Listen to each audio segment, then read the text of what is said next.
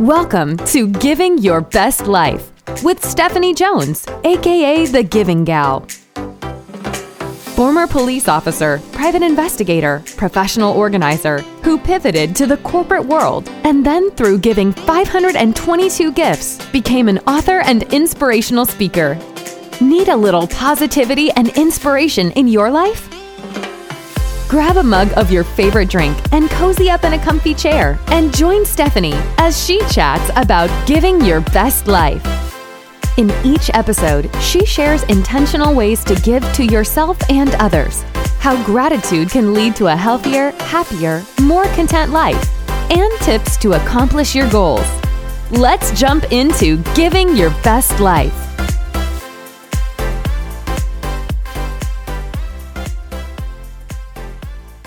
Hey, friends, it's Stephanie here with episode number 38 of Giving Your Best Life.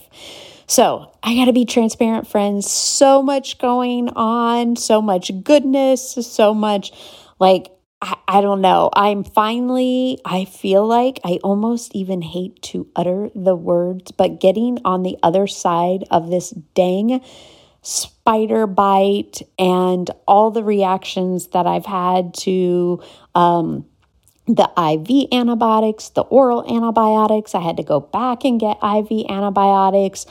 All that said, this past weekend, I actually like had energy to get to working on the projects that I love to work on, helping people publish their books and navigating writing their book process and chatting with my coaching clients and working on my own book projects. So I just wanted to give you an update there because I am so grateful for my listeners, anybody that follows me. I've gotten so many emails and text messages and messages on social media just checking in on me for all your prayers. It has been a very hard month, but what it's also done is given me a lot of empathy. I've I've learned so many different things throughout this last month, but one of the top lessons that I want to carry forward with me and that I don't want to lose is the empathy for others. And I may have said that in past podcasts, but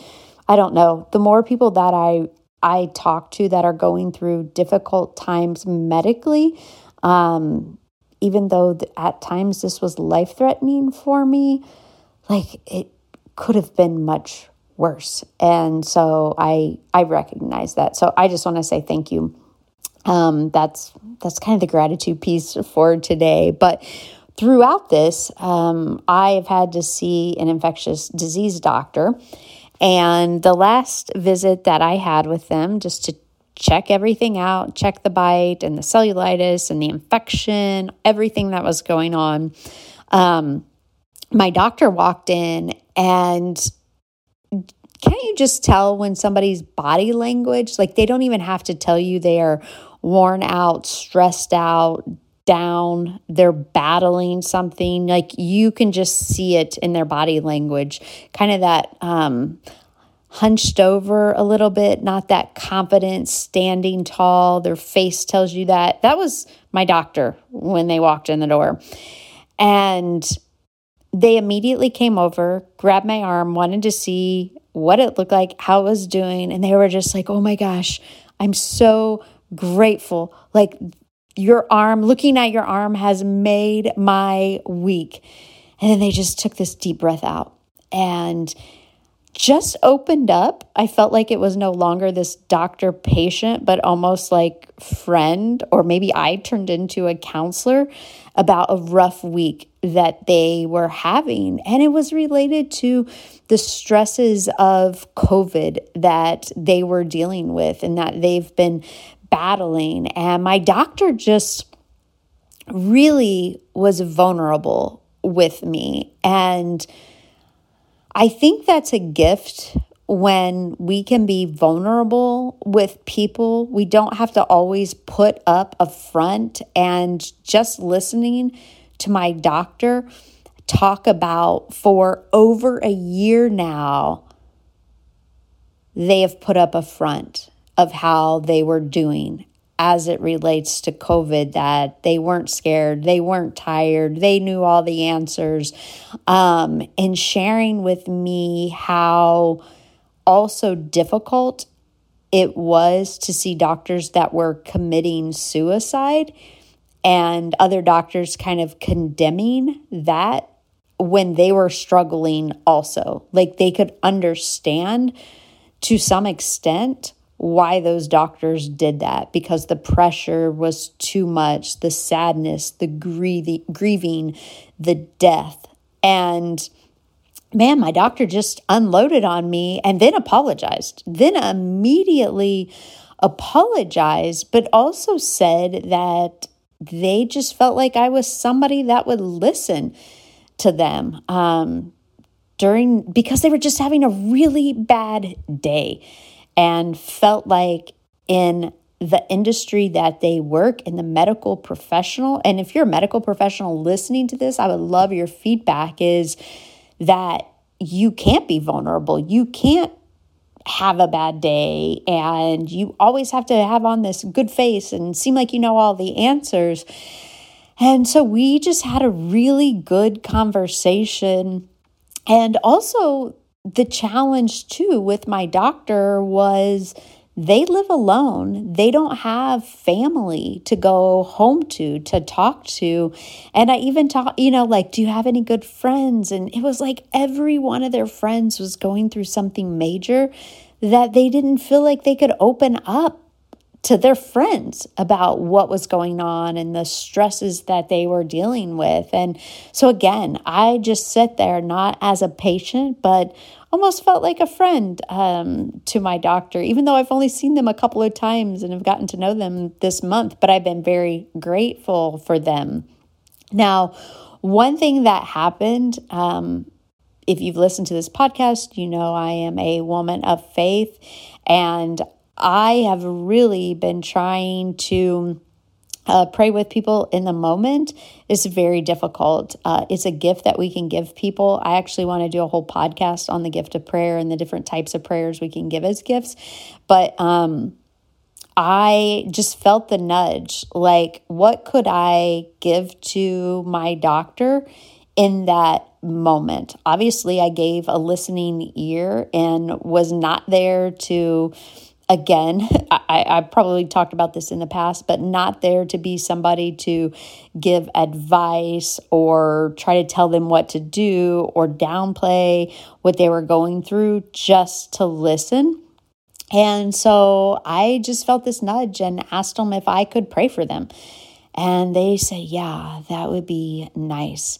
Um, they never said that they were a person of faith, so I don't know. And I, uh, I just closed my eyes and led them in prayer and prayed for them. And remember how I talked about when they walked in, I could just physically see their body language? When I um, finished that prayer and said, Amen I could see kind of that confidence come back. Some of that weight had been lifted off of them.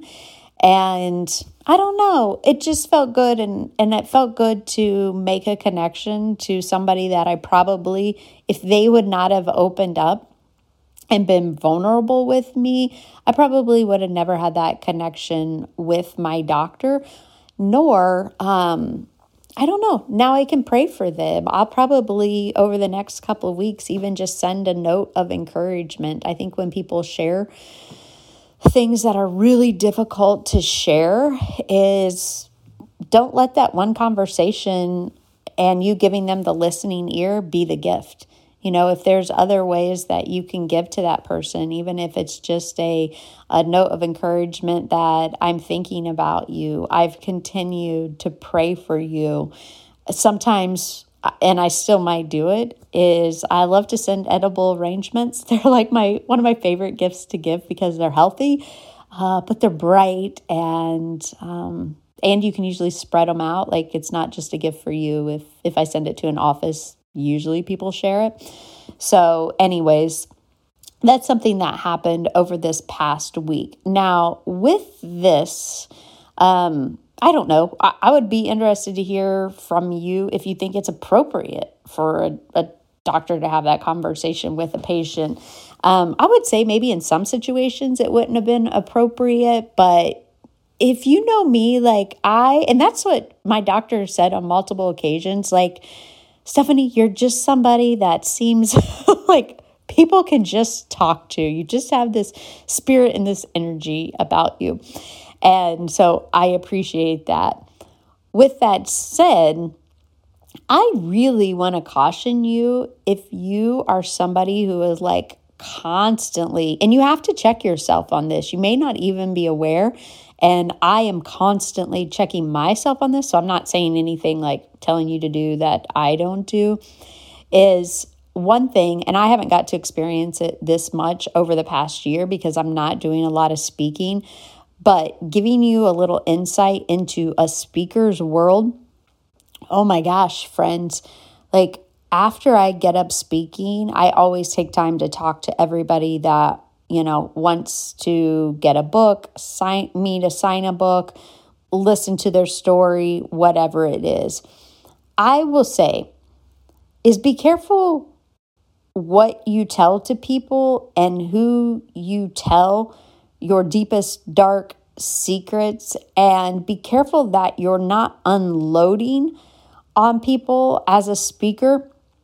You may think, oh, I'm just telling this person, but there are some nights when I've spoken where person after person after person after person has just unloaded what I feel like is their deepest, darkest, like issue challenges that they have going on.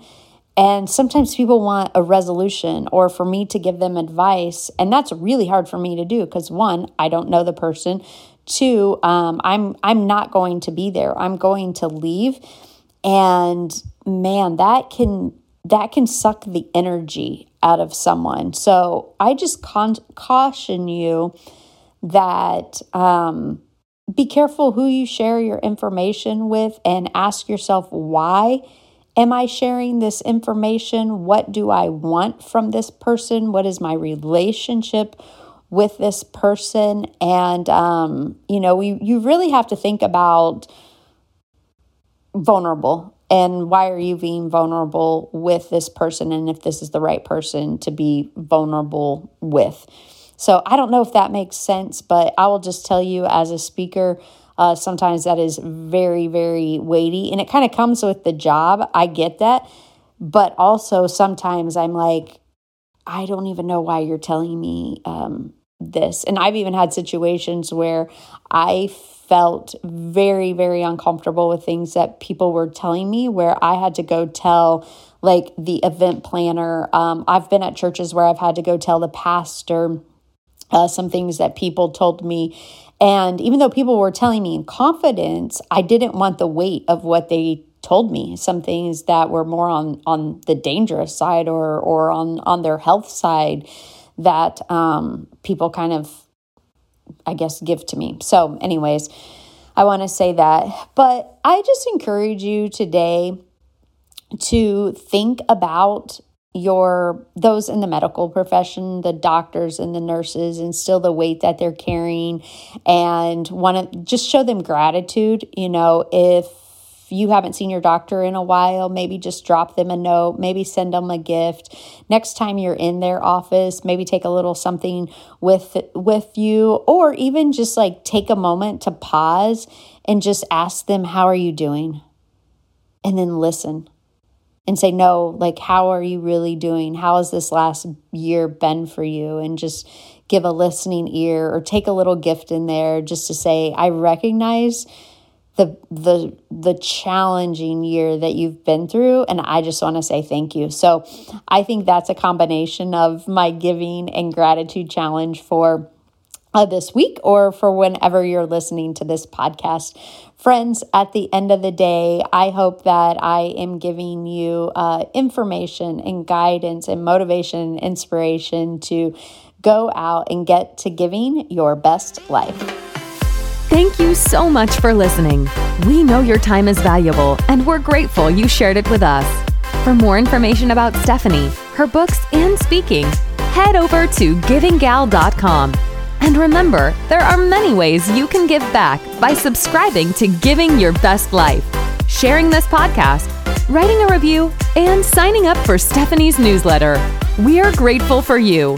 Now go out and get to giving your best life.